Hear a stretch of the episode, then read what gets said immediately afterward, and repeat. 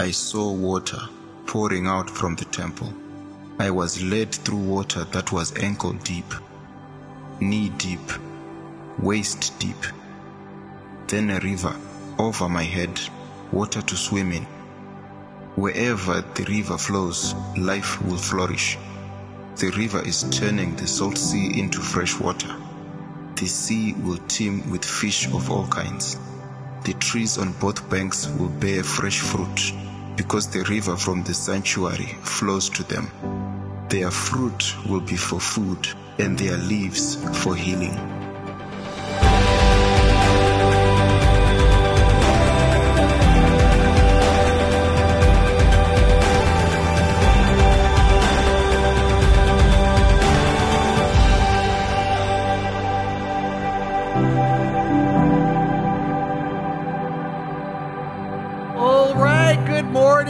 Church. Can we welcome all our campuses who are joining us today? Great to see you guys. I'm Pastor Tim. So glad you're here uh, for our fall kickoff. I know some of you were here last week, some maybe new this week, but we're celebrating because our church had a baby. Can we just have an extra special welcome for Monmouth County? We're so glad you guys are part of the family. Proud of you and Pastor Chris taking Jesus to the Jersey Shore. Well, if you're new, this is actually the, uh, the perfect time to kind of kick the tires of our church because we just kicked off this um, seven week series called Liquid Church Six Powerful Currents to Saturate Your City for Christ. And it's actually based on our book, which just came out from uh, Zondervan this week. It's the story of our church and the unique things that the Holy Spirit has been doing uh, over the last 12 years. Um, this is kind of a leadership book, and it's uh, chock full of all these kind of leadership learnings that work in churches of any shape and size all over the country. And so, uh, our heart as a church, you need to know, is not just about our church. We want to help resources pastors and leaders and other churches to saturate their city for Christ. But the other thing is, it's our family history. We wrote this so new people in our church could really hear a little bit about our heart, and it's full of all these kind of real life stories of you guys, uh, our volunteers, families from every campus. And uh, in fact, this is kind of fun. Uh, this week, I was told our story, your story, is now the uh, number one best selling new release in church leadership on Amazon. So that's kind of kind of fun. It's, uh, it's exciting to see the word get out there. And so, um, this week. If you didn't get one, you can pick up a book at your campus. Don't tell Amazon. but We're giving it for $10 because that's the author's discount. You guys helped write the book. So, no profits to the pastor, royalties is our family history, and we just want to celebrate what God's doing. So, uh, this book is uh, based on um, a powerful vision from the uh, book of Ezekiel in the Old Testament, Ezekiel chapter 47. And uh, I want to just kind of refresh this for you or maybe introduce you. Is in 600 BC, so 600 years before Christ lived, Ezekiel receives this vision from God. And he says, In my vision, the man, and this is an angel, uh, brought me back to the entrance of the what? The temple. So this is the Jewish temple in the Old Testament. It's basically the church in the Old Testament. It says, There I saw a what? A stream flowing east from beneath the door of the temple. You got the picture? Ezekiel looks at the church and there's water leaking out of it. In other words, it's a liquid church. Got it? And he says, What happened here? Someone like leave the faucets overflowing, you know, the pipes burst. And he actually goes on a tour outside of the church to trace where's this water going. And what he notices is that it's flowing deeper and deeper. In fact, he takes one step out into the water and it's up to his ankles. And he's like, Well, this is very strange. It's up to my ankles. He goes another uh, 1,750 feet, and it's up to his knees. You guys remember this? Up to his knees. And then he goes another 1750, it's up to what? His waist right here. And what we realize, this is weird. The farther the river flows away from the church, the deeper it grows. Can we say that together? The farther it flows, the deeper it grows. And that's kind of strange because I always hear Christians say, I want to go deeper. And they think, well, we got to in deeper in church. But the reality is, God says, if you really want to go deeper, you've got to take steps out of the church to thirsty people who are far from God. That's who was thought to be living in the East, the enemies of God. These are the pagans. These are people who like live with no morals. They're, they're, they're, they're the word. It's like, it's, like, it's like Long Island. I just kidding. I just kidding. We love you, Long Island. Sort of. But the idea, is that it's a picture of living water. It's the Holy Spirit flowing out of the church of Jesus. And what starts as a tiny trickle, suddenly in Ezekiel's vision becomes this raging river, saturating everything in its path. Now, so understand what this is a, a vision of it's a prophecy, it's a prediction. It's a prediction of the in the Old Testament of the New Testament church flowing in the fresh power of the Holy Spirit. It's the river of God that actually, when it touches thirsty, barren things, it comes to life and is saturated. And that's exactly what happens. Um, Ezekiel looks and he sees this river. He actually says it flows all the way to the Dead Sea. Some of us will go there next May in Israel. And when you do, you're going to see this salty, poison water where nothing lives. And then the river of God hits the Dead Sea. And what happens? Suddenly it becomes fresh and pure, and the waters are healed. And now there's fish in it, and there's trees growing up on the riverbanks, and these trees have this gorgeous, lush fruit. All of a sudden, something that was dead comes to life. How many of you know when the Holy Spirit comes, he brings dead things back to life? It's the resurrection power of Christ. So, this is a vision, and here's the promise of Ezekiel 47. This is the key verse. He says, Life will flourish wherever this water flows because it's living water. It's the living water of Jesus Christ, the grace of God. And my question to you was what is dried up in your life that needs to be revitalized, that needs to be revived, restored? Maybe you feel a little bit flat to start the fall or spiritually kind of apathetic. What's broken in your life or your world that needs healing? Ezekiel's river of revival actually produces three things, if you just remember again from last week. Whatever it touches, it produces life. It also produces spiritual fruit, new salvations. And it says the leaves of the trees are for healing. Uh, the, this is, should be the description of Jesus' church. This is Jesus' dream for his church. That whenever people encounter his people and the Holy Spirit flowing through us, you and me, they'd say, It is so life giving, man. It, produces, I grow there, there's spiritual fruit, and it brings healing to the broken marriages and broken families. So, this is a, a dream of transformation. This is God's heart. He says, I want to see the people of God flowing in the power of God, going deeper in the Spirit of God, flooding your community, your city with the love of Christ. And so last week I said, here's the challenge for our whole church I dare you to dive deeper this fall. Even if you're feeling spiritually dry or kind of flat, you can dive deeper into the river of God by taking three steps. The first step you've already done today. You went up to your ankles by coming to church on Sunday. Give your neighbor a high five and say, Good job. Look at you. Okay, you did it already. You already took that first step. That's the easy part. The second step, you want to go deeper, you got to get in a small group. This is how our church works. We come together in a big group to worship God and hear His word, but then we get together during the week in a small group to dive deeper into the scriptures. We, we open up the Bible, we go through it ourselves, we discuss what it means, how it applies to our life. We eat a lot together, we care for each other, we pray for each other, and this is kind of fun. We printed a groups guide. If you didn't get one, they're free. Pick one up at your campus, 52 page, full color. And we said, you know what? We want to give this away so that everybody who comes, even if it's your first time, gets in a small group. Check this out, new record. Last weekend, we had 1,000 new people join small groups for the next six weeks. Can we hear for them? That's awesome. You're going deeper, going deeper. Now, if you didn't do that, you still, it's not, you're like, oh, I missed small group Sunday. That's okay. It's not too late. You can join one today. Just talk to your campus leaders. We will plug you in, okay?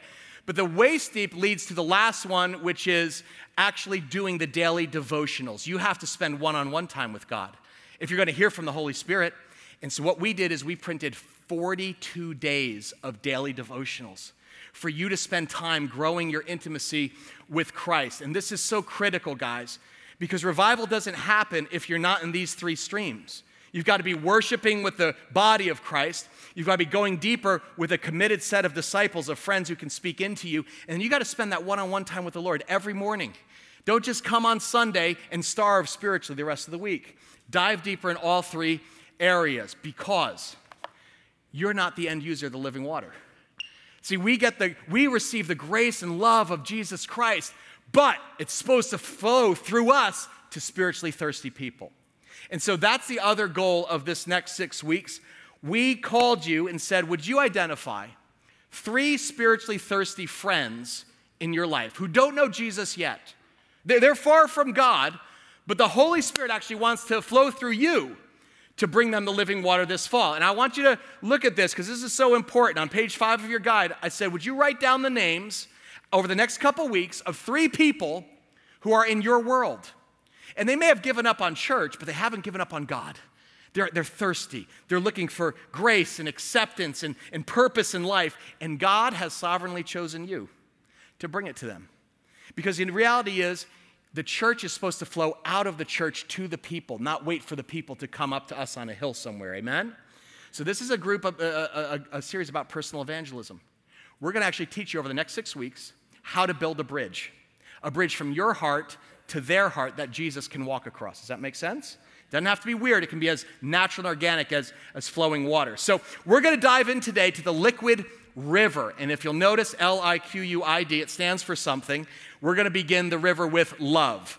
Uh, loving the overlooked. So, if you want to turn to page 12 in your group's guide, we've got notes, we've got uh, discussion questions, and then we have your daily devotions. And this is so important to understand how Jesus started the church. He didn't find a building and say, All the religious people come to me and we will form a club. We'll have membership. We will have potlucks. He didn't do that. Jesus began his ministry on the margins. He started with people that the world ignored, overlooked, said they don't count, they're flawed, they're bankrupt, they're morally questionable. Jesus said, I'm going to go to them, and that's how I'm going to build my church. He started by loving the overlooked. And I want to start today with a true story about a little boy named Ethan in our church uh, who turned seven years old uh, last year. He was excited for his birthday. Uh, seven year old boy, right? His parents said, You can invite a few friends from school. And Ethan was really very, very excited because, um, well, he, uh, he was like, We're going to have birthday cake. We're going to have Nerf wars, you know? He was excited for his, his party. But the night before the party, his parents actually had to cancel it. There was a problem. Not one child RSVP'd. After sending out all the invitations, not one kid said, I'll be there, Ethan. What was the cause? Email snafu, scheduling conflict. Ethan's dad told us this. He said, We were sad, but not surprised. It's been this way ever since our son was diagnosed with autism. Like one in 59 children in America, Ethan has a neurobiological disorder that makes it difficult for him to communicate clearly and interact socially with his peers. Now, now understand, when you're seven years old and words are hard to come by, so are friends. And so his parents had to, no choice. They said, We got to cancel the party. And his dad says, It was like a dagger to my heart, Tim, because Ethan had been rejected at school, but this one felt more personal. But here's the hope, church. This is when God stepped in and you guys stepped up the church at its best, the family of God. Ethan's parents actually called our church office to just let us know the party wasn't happening because some of our volunteers were going to stop by. And so, Pastor Susie, who oversees our special needs ministry, she said, No, no, this is unacceptable. She's like, Every seven year old boy deserves a birthday party to celebrate the unique way he's made in God's image. And so that afternoon, our church flew into action. Uh, some of our volunteers, you just, you know, you just stopped what you were doing at work and actually ran to the store. You bought balloons and streamers. Uh, a group of our, our small group moms texted each other, and, and that group of moms, they just like descended on the mall for a spontaneous shopping spree. And they filled a cart full of toys and games and trucks, all the stuff that like Ethan's passionate about, hand wrapped each gift, dropped it off at the church. And that Friday night, they invited Ethan to come to the church. And he walked in holding his dad's hand very quietly through the doors. Surprise! He was greeted by dozens of you cheering and clapping for the rock star he is. We had funfetti birthday cake, confetti. We played Nerf on our knees. We gobbled up cupcakes. Everyone was like sugared up, you know, and just celebrating with one very happy boy because for one shining night, heaven came to earth for that boy. All the social challenges that autism creates melted away like ice cream cake as he was being celebrated, Ethan's dad wrote this on Facebook. He said, I, I have to say something and let the world know what church really is. It's truly unbelievable. He said, Can the love of Jesus be any more evident here? Ethan was supposed to have a party on his birthday. Sadly, we had to cancel, but then our church decided to have a special party for him We are so blessed to be part of this amazing family. Ethan, uh, so look at this. I love it. Ethan literally had bags and bags of gifts. Look at that smile. Thanks to the entire team, all the volunteers that love the kids with special needs, and his, and his buddy Gabby for always taking care of our boy on Sundays. May God return what you have sown and shown. Hashtag truly blessed, overwhelmed, liquid church.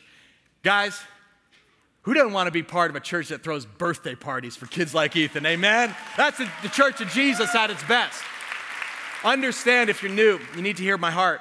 We believe it is our, our privilege, it is like our God given passion to love the overlooked in the name of Jesus, specifically children with special needs, including, I mean, a wide range autism, Asperger's, Down syndrome, ADHD, cerebral palsy. Understand, we don't actually view them the way the world does. We don't see them as disabled or difficult. Rather, we believe each one is uniquely crafted by the fingerprint of God to, to show us something about the Father's heart. And it's our job to actually celebrate their God given gifts and abilities rather than define them by their limitations, what they can't do.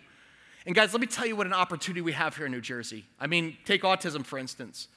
Uh, the rate of autism across the nation is one in 59 kids. In New Jersey, it's one in 34, according to CDC. We don't even debate like what's the cause of that? Is it you know chemicals or is it the, the social services? A lot of families actually move to New Jersey because we have very good education. But we just say, what an opportunity to minister the living water and compassion of Christ to a group uh, that's often overlooked and who is spiritually thirsty. Can I ask and make it personal? Somebody in your family struggle? with education, communicating. Maybe they have a hard time socially fitting in because one in six kids in America now has a developmental disability. And we're just like, we feel like blessed to love and serve those special kiddos in Jesus' name. I, some of you are like, that's so cool. What a cool vision as a church. Well, it's not our idea. We got the idea from Jesus. See, if you read the Gospels, all four of them, would it surprise you to know that 68% of Jesus' miracles involve people with special needs. They didn't call it that in the first century, they called it handicaps or disabilities. In fact, this week in your small group, you're going to actually go through the Gospel of Mark, and you're going to be shocked by the list of chronic health challenges that Jesus welcomed from paralysis to uh, shriveled hands to epilepsy, blood disorders, blindness. In first century culture, you get it? People looked at those with disabilities as cursed by God. God must not love them. They must have done something wrong. That's why that happened.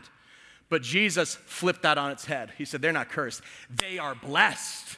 They are the recipients of my Father's special love. It says this in Matthew it says, News about Jesus spread all over Syria, and people brought to him all who were ill with various diseases, those suffering severe pain, the demon possessed, those having seizures, and the paralyzed. And what did Jesus do? Say it out loud, church. He healed them. Where does the river bring? The river brings life, fruit, and healing. Part of Jesus' dream for his church was that this was going to be a counterculture community where those who are on the outs in the world become those who are celebrated and beloved at the heart of the kingdom. This would be the one place they'd be accepted and celebrated as glorious people of sacred worth. You know, today, serving families with special needs is uh, the heartbeat of Liquid, and it's beautiful. It is something the Holy Spirit grew up from the grassroots. It was never part of a strategic plan. It started, like the river in Ezekiel, with a tiny trickle, serving one child who was on the spectrum and has now turned into a raging river where we serve hundreds of families every, every Sunday across our campuses. This has become a refuge, a place of healing and rest for entire families, parents, siblings, all those who care for loved ones with special needs. And just hear my heart, guys, as a senior pastor, we will do whatever it takes to bring them the, into the, the presence of Jesus, bring them to the feet of our King, even if it means ripping the roof off this place. Yeah, I want to look quickly at a passage from Mark chapter 2, and I want to look at this from the lens of how the Holy Spirit has really commissioned our church to have this kind of emphasis on special needs ministry. Here's what it says it says, When Jesus returned to Capernaum, his hometown, several days later, the news spread quickly that he was back home.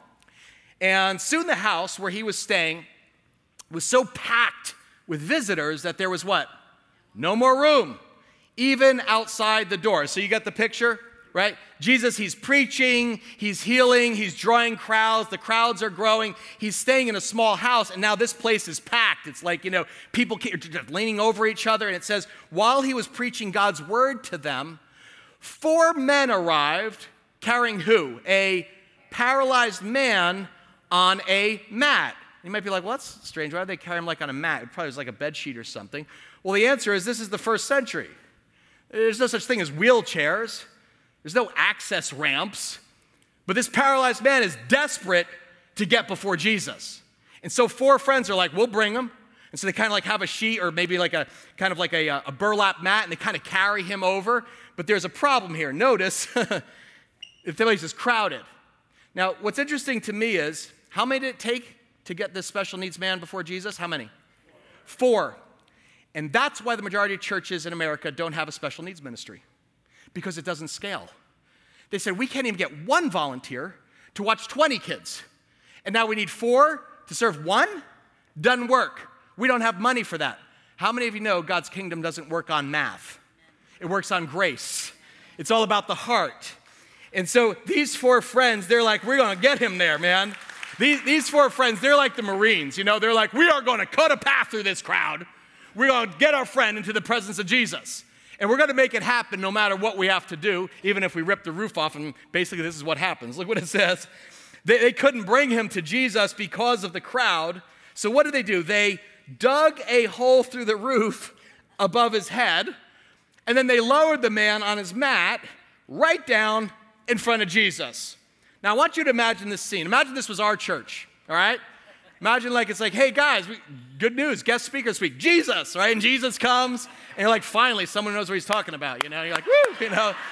And people, like the word gets out, people are coming out 80 and 287, and they're packing it in. It's like, what's happening? Jesus is speaking, and Jesus is up there on stage, and he's he's preaching, he's opening the word of God to you. He's basically, and God said, actually, I said, you know, he's like, I, I wrote the book, and he's explaining it, and the church is jammed, and he's holding forth, and suddenly you see like a little bit of dust fall from the ceiling. And you're like, oh, that's distracting. And then, and then a little bit of mud falls. And then all of a sudden the lights start flickering. Next thing you know, part of a roof tile comes open. And you see a couple guys look down and you're like, hey guys, Jesus, right?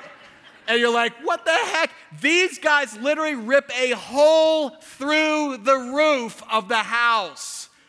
See, in Bible times, homes had flat roofs, they were made of mud mixed with straw. And so these four guys, they carry their friend up to the roof. They're like, screw the crowd. And they just dig this hole above the head of Jesus. And it says they lowered the man on his mat right down in front of the Lord. Now, give it this that's creative, okay?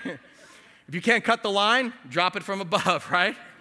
And people are probably holding their breath because, you know, there's mud falling on Jesus. He's teaching the Bible. It's a worship service, if ever there's a worship service. And I wonder, like, what's Jesus going to say?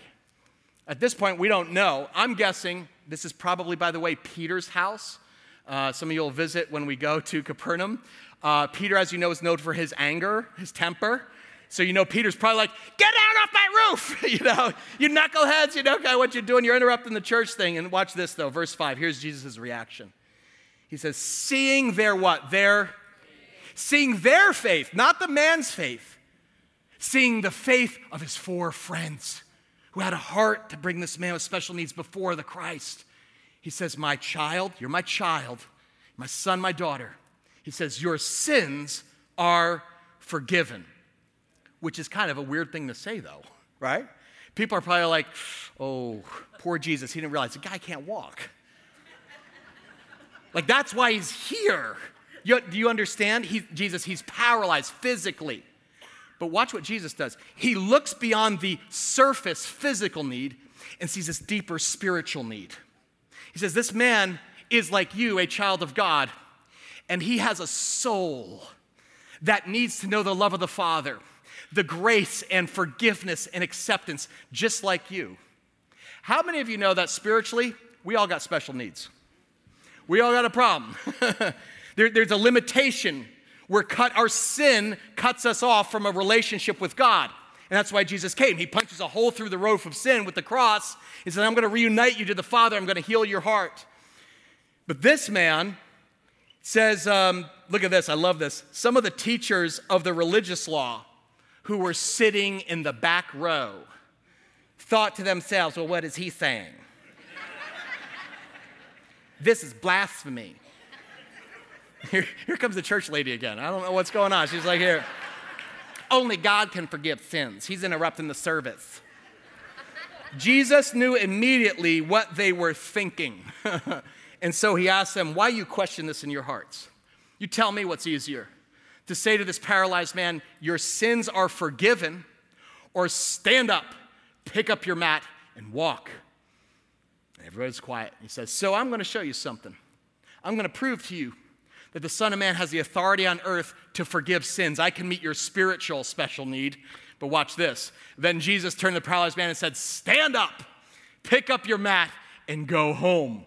And the man jumped up, grabbed his yoga mat, and he walked out through the stunned onlookers. Like, can you imagine the people? They just like part like the ocean. He's just like, Yeah, bro. Woo! They were all amazed and praised God, exclaiming, Let's just read this together, church. We've never seen anything like this before. He's like, walking home, man, how you like that? How would you like to be in this church service? Would that be awesome to see that kind of thing? I mean, what's Jesus' posture towards people with special needs? It is arms wide open, it is heart wide open. Christ brings healing to brokenhearted people, both spiritual healing and physical. And guys, it's our vision as a church to do the exact same thing. We want to have the posture of Jesus and be the body of Christ where we have this place of radical inclusion and acceptance and healing that beats with the heartbeat of Christ. Now, I wish it were that way in most churches, but reality, it's not. In fact, when I was researching the book, I came across a uh, news report that really irked my heart. Um, I won't name the church, but it's a national ministry. Um, and they made headlines because they, there was a 12 year old boy in their service with cerebral palsy, and they actually removed him from the service because they said he's a distraction. It was Easter Sunday when it happened, and his mom said, You can see, Easter Sunday, he got all dressed up, he got ready to go. He's in a wheelchair, he has a vocalizer, no small feat for a kiddo like him. But according to the report, after the opening prayer inside the sanctuary, the boy voiced his own kind of amen. In other words, he, he had speech difficulties. And so he, he vocalized something louder and it was distorted and it was muffled. And the point is this it didn't end on cue, it, it wasn't part of the service. And so church ushers actually rushed down the aisles and they grabbed the boy's wheelchair and said to his mother, Come with us. And they wheeled him out of the service. And when the news got wind of it, the church said, Well, we, we have a priority to have a distraction free worship service. I know about you, that made me furious. Like I can feel my blood boiling right now. That made me livid because I couldn't help but think of those four men who loved their paralyzed friends so much that they ripped the roof off the place where Jesus is preaching. I wonder if Jesus found this distracting. Instead of calling for security, he stops the sermon and says, Object lesson, heals the man, and the place erupts in praise. Guys, that's the kind of church we are going to be. We want to see a national movement that this is a place of healing where all are welcome. Nobody is ever a distraction in the Father's house. Never. They are cherished, children of the King. And I just tell you, as long as God gives me breath, man, to serve as your pastor, we will rip the roof off at every campus to serve our family and friends with special needs. Now, don't blame that church, you know, for their ignorance, because sadly, that ignorance is common today. The church globally is about 20 years behind the culture when it comes to this. It's sad. Like education has had to catch up because of legalities, but churches typically way lag behind. And it's very common. Um, as I say in the book, 32% of families with special needs have experienced rejection in church. That means one out of three families either had to change their house of worship or just stop going to church altogether because they were not welcomed. In a lot of ways, it's probably higher than that because one researcher says the population is unseen, they're invisible. Because they either never show up or when they do, they have a negative experience and never return. So if you're here today and you don't have, you aren't blessed to have somebody in your family with special needs, um, you need to know what that pressure is like. There are daily pressures of parenting a child. Uh, the, the things we don't know about that are invisible, the extra costs for medical care, special equipment, occupational therapy.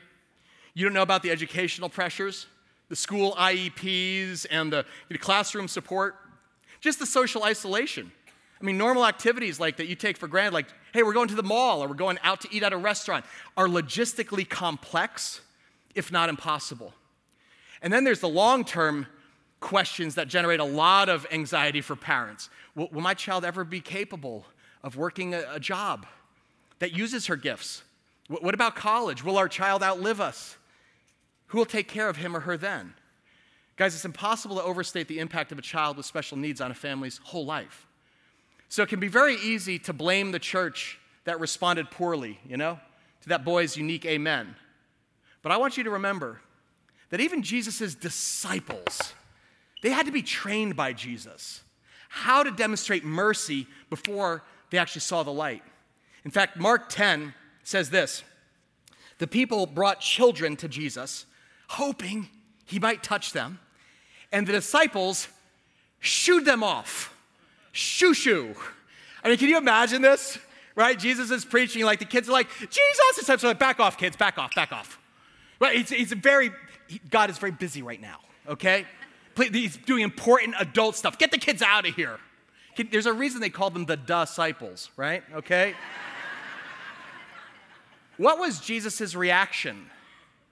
But Jesus was, what's the word? Irate. The word is el furioso. we think of Jesus as meek and mild. This is Jesus hot and bothered. But Jesus was irate and he let them know it. Don't you push these children away. Don't ever get between them and me. These children are at the very center of life in my kingdom. And mark this unless you accept God's kingdom in the simplicity of a child, you ain't ever gonna get in. Whoa. They said, Back off, disciples. You get away. Shoo, shoo. Shoo the disciples away. And it says, Then gathering the children up to his arms, what did he do? He laid his hands of blessing on them. Jesus had a hands on, high touch kind of ministry. Guys, ministry in the name of Jesus begins when we love the overlooked, when we open our doors, we open our hearts and create this, this beloved family, this counterculture community of radical inclusion and acceptance for every child made in the image of God. And we really want to be at the spearhead of a national movement in the church that elevates and celebrates every child. And let me just tell you how we do that. Uh, on Sunday, at every campus, every child that attends this church with special needs, we pair them one on one with a trained volunteer called a buddy. We don't actually call them a classroom aide, we call them a buddy because that's what they are. We want them to actually be friends, but they are specially equipped to work with their particular learning style because every child learns. You understand that, right? Every child can have a relationship with God.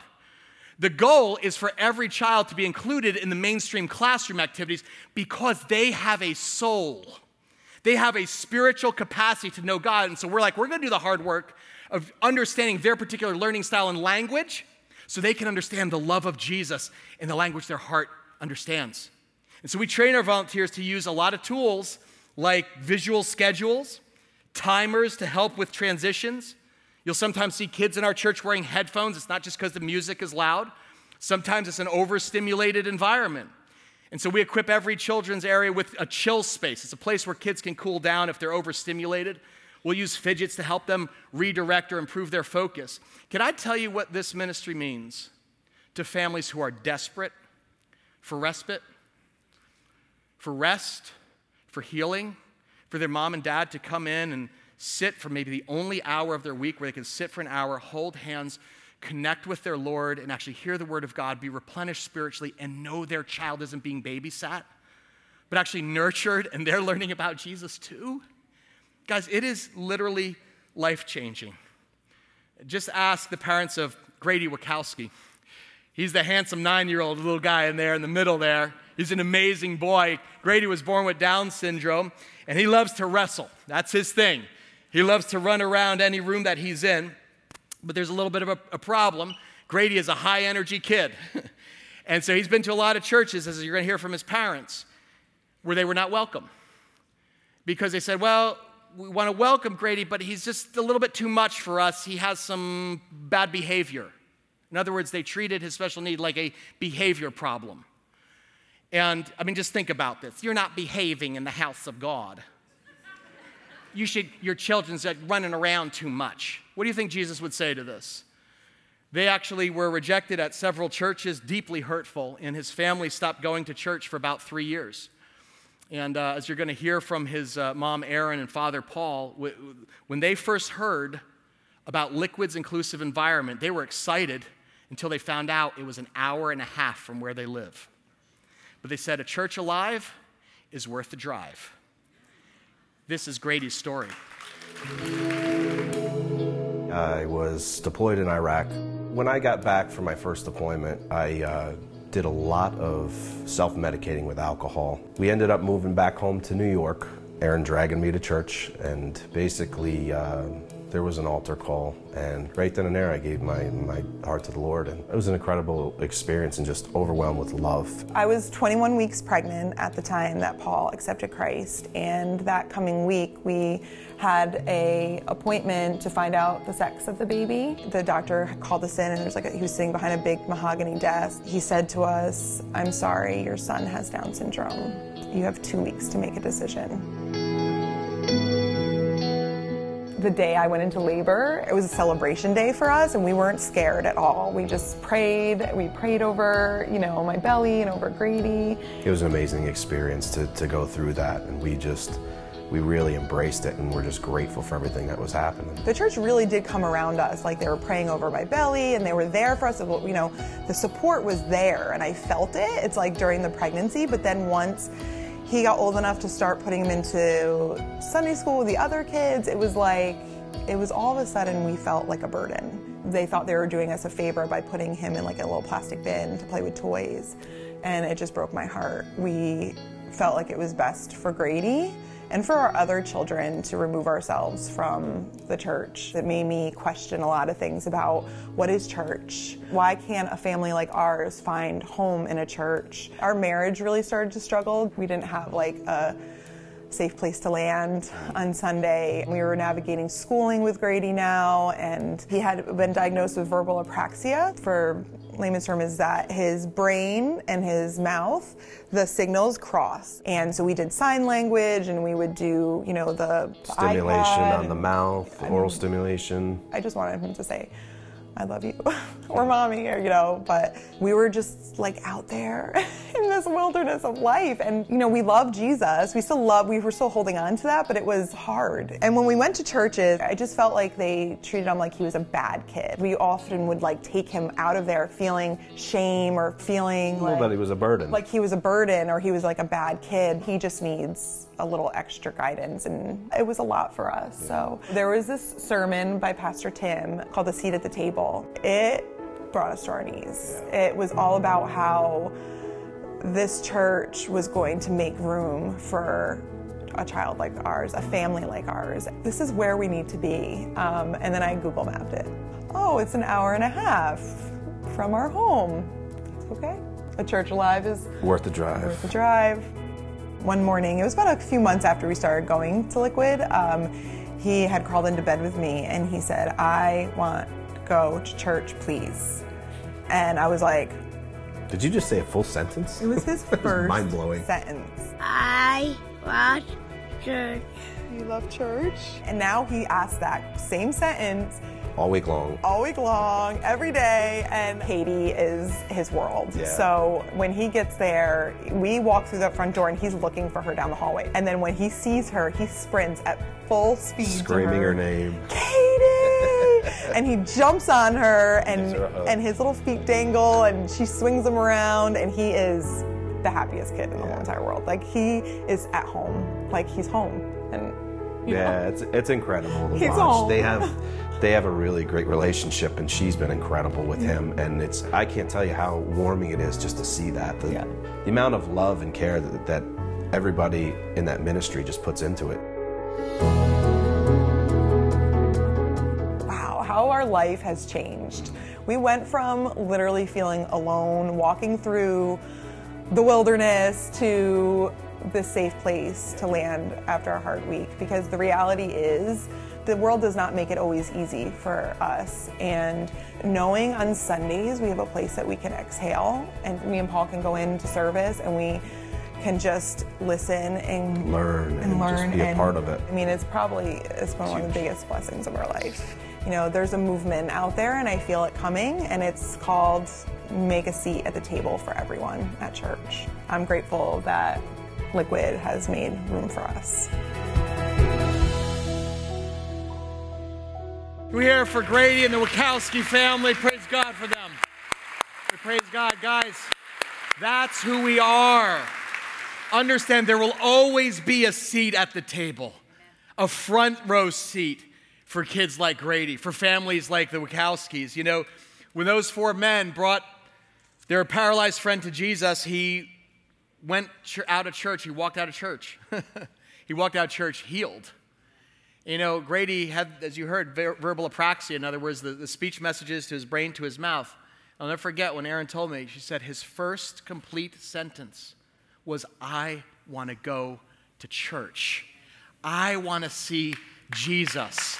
We will rip the roof off to make sure that happens for every child and adult. We want this to be a home, a haven, a slice of heaven on earth for families with, with special needs. We're going to see marriages mended, we're seeing families strengthened, children blessed. And here's how I want to challenge you. On the bottom of page 13 in your group's guide, I want to challenge you because God wants to use you. Is there someone with a special need who's overlooked in your sphere of influence, in your world? I want you to think about that. Maybe it's someone that's very, very close. They're a relative, they're in your family, or maybe it's your next door neighbor. Maybe it's somebody you, who is at work. Who might God be calling you to befriend, serve, or bless lavishly? Take steps this week to reach out to them. I'm going to challenge you. Out of those three thirsty friends, I want to challenge you that one of them would be somebody perhaps who has special needs, that the world has overlooked, but Jesus has brought them close to your heart for the purposes of building a bridge. You understand? I want you to think about who you could add to your spiritually thirsty li- list, and instead of judgment and rejection, they get friendship and the living water. Now, how do you do that? Now, because I understand that can be like some of you are like, well, how was how that happen? I want to call our ushers forward. We're going to give you a tool. It is a friendship card. I call it Grady's friendship card uh, because we've got his picture on the front. So, ushers, come on down, and I want you to pass them down the rows. Take one or two, however many you want. On the front, it says, I want to go to church because that's Grady's first full sentence. And on the back, it tells a little bit about our inclusive programs for children, for students, and adults as well. And I want you to be praying over the next six weeks about who to give this friendship card to, to somebody in your world, and let them taste the living water. Now, I understand for some of you, you're like, I- I'd love to do that, Tim, but wouldn't that like be awkward? Like how do you like how do you actually do that? Like do you just walk up to someone and says, "Hey, does someone have special needs?" That's weird. Uh, or you know, do you try to you know diagnose someone and be like, "Hey, your kids look like that"? Don't do that. that is insulting. It's offensive. I figure we need a little bit of training on how to do this properly. So I wanted to invite Pastor Susie Soares, who is our pastor over kids and special needs. We love Susie. She started the ministry. It began as a tiny trickle with just your son, and now it's this raging river with hundreds of families. Susie, tell us how we can build a bridge without it being awkward. Yeah, so like you said, we don't want to be looking, but we do want Yeah. to be listening for cues to dive deeper into conversation and use it as an opportunity to invite them to church. Now, that's just interesting. You see the first things you said? It's not about looking at somebody, it's about listening. Yes. Listening for what kind of stuff? So there are three knots that you're listening as as a negative, not the tying the knot. Like Tie- not, don't do, Yes, okay? Please don't do these. So when you're having conversations, what are the kind of knots you're, you're listening for? So the first thing is you're listening for um, anything that has to do with things are not going well. And so this could be, um, you know, my child has been really sick and things are not going well. The doctors can't seem to figure out what's going on. Um, things are not going well for my child in school. All the reading strategies they're trying just aren't working, and we're all banging our heads at night trying to do homework. Um, things aren't going well with my child's behavior, and uh, we're at our wits' end, and now it's impacting our marriage. So when you hear these cues, that's when you say, You need to come to church with me. That's when you pull out this card and you say, You know what? My church loves families, and we would love to welcome your family into our church where your kids can experience an amazing Sunday. Because you know what? I was just like you. Now, time out. You don't have to have special needs to be able to invite a special needs family. Okay you use your own personal story of what wasn't going well for you, and you came to church and you were offered hope and you experienced the love and grace of Jesus. So that's what you're listening for, that things are not going well. Things are not going well. What is the second not we're listening for in conversation? So the second is I was not prepared for this. This could be I was not prepared for my baby uh, to not meet milestones, I was not prepared for my toddler to. Um, not speak enough words, that now we're looking at an evaluation of some sort. Um, maybe it was I was not actually prepared for a diagnosis. And now we're completely overwhelmed. We don't even know what to do next. That was uh, the case for my husband and I. Uh, when our youngest son was diagnosed, we knew before we even walked in that office what was coming, but we had no idea what to do next after. So when you're listening for, for I was not prepared for this, that could be in, in, another form of I was not prepared for my child to need special um, education or to switch classrooms or teachers, mm. or, um, or maybe it's an adult who has just aged out of the system. I was mm. not prepared for this. Now, you don't need to understand what any of that means, what I just said. you just need to listen for those cues and lean into the conversation. And that's when you say, well, my church, we love to welcome families with special needs. We love for every kid to be able to meet and understand what it is to know Jesus in a hands on way. We will tailor everything that we do for every learning style. Notice I didn't say special needs because depending on the family, they may not be there yet. Yeah, and that's so important. And, and we're, we're training you in this, but it's so important. Sue's been a great mentor to me in using even people first language. It's not an autistic boy, it's a boy with autism. Autism. It's not wheel, wheelchair bound girl, it's a girl who uses a wheelchair. We put people ahead of their diagnosis. Yes. So, as you're sharing that with people, what's the third not? Because this is the one that, yeah. again, in the book, we're seeing it's really uh, purport, epidemic. It is. Uh, so we're not going to church. We know that that's true. Uh, so many families uh, who are affected by special needs just do not go to church. They're wondering, uh, am I going to have to sit in the car with my kid if he is too much of a handful? Um, what's, gonna, what's it going to be like? Are you sure that we're going to go through all these hoops just to get there on Sunday right. morning? And then what's going to happen? And so that's when you say, no, no, no, no. My church loves to roll out the red carpet for families with special needs. And, and you want them to know that their experience here is going to be different than anywhere else. Um, a couple of years ago, one of our volunteers did this in a really, really sweet way she had a coworker who um, was watching her and said, "You know, I just noticed that you're always smiling and that you're always happy, and I don't understand. like, how does somebody always do that?" And she said, Well, it's because of my church. Like, I go into church and I just receive hope, and I, it carries with me throughout the week. And as she had this conversation with this coworker, she realized this coworker was a mom of uh, two boys with special needs. And so she said, You know what? You need to come church with me this Sunday. And they did. And they're still here three years later. And mom so desperately. Just a small reach out, building yeah, a bridge. So desperately needed parents' night out. Parents' Night Out is once a month from 6:30 to 10, where we allow um, the families to bring their, their kids with special needs, but also their uh, siblings, to have just an amazing time with us while their parents go and do whatever they want to do, nap, shop. We don't care what it is. Just go have a good time because we know that when they come back refreshed, they're going to be able to better serve their entire family. It's incredible, guys. Can we thank Susie for her leadership and your whole family? We're so grateful for you and Alex and your kids. Guys, this, this, this, is, this tiny trickle of special needs is now Raging River. Uh, every Sunday now, one in 10 children that we have the privilege of serving has special needs in this church. It is a key part of our vision to saturate our state, and it's going to continue to expand. You're going to actually see more and more people, adults with special needs, serving on the front lines of ministry. Uh, at the door as greeters, they may be serving coffee in our cafe. There's Eric there. So you just make sure you go out of your way to say hi, greet them, high five. We want to include them in every environment and help them use their one of a kind gifts. They have gifts to serve Christ in his kingdom. That's our heart as a church. We want this to be a place of healing where we will do whatever it takes, guys, to lead those who are overlooked to the love of their heavenly Father and bring them the feet of Jesus. Amen. More and more churches are approaching us for coaching and training and resources. We just want to help lead a movement for churches to begin their own special needs ministry. Now, understand something about the church globally. Church is about 20 years behind the culture in this, okay? The education led the way because they had to, because legally. But we want to change that in the next generation. In fact, interestingly enough, two thirds of our special needs coordinators and buddies are millennials. So, for those of you who are like, millennials don't do anything, millennials are changing the world, okay? Uh, they are, I am very bullish on millennials. They're gonna change the world.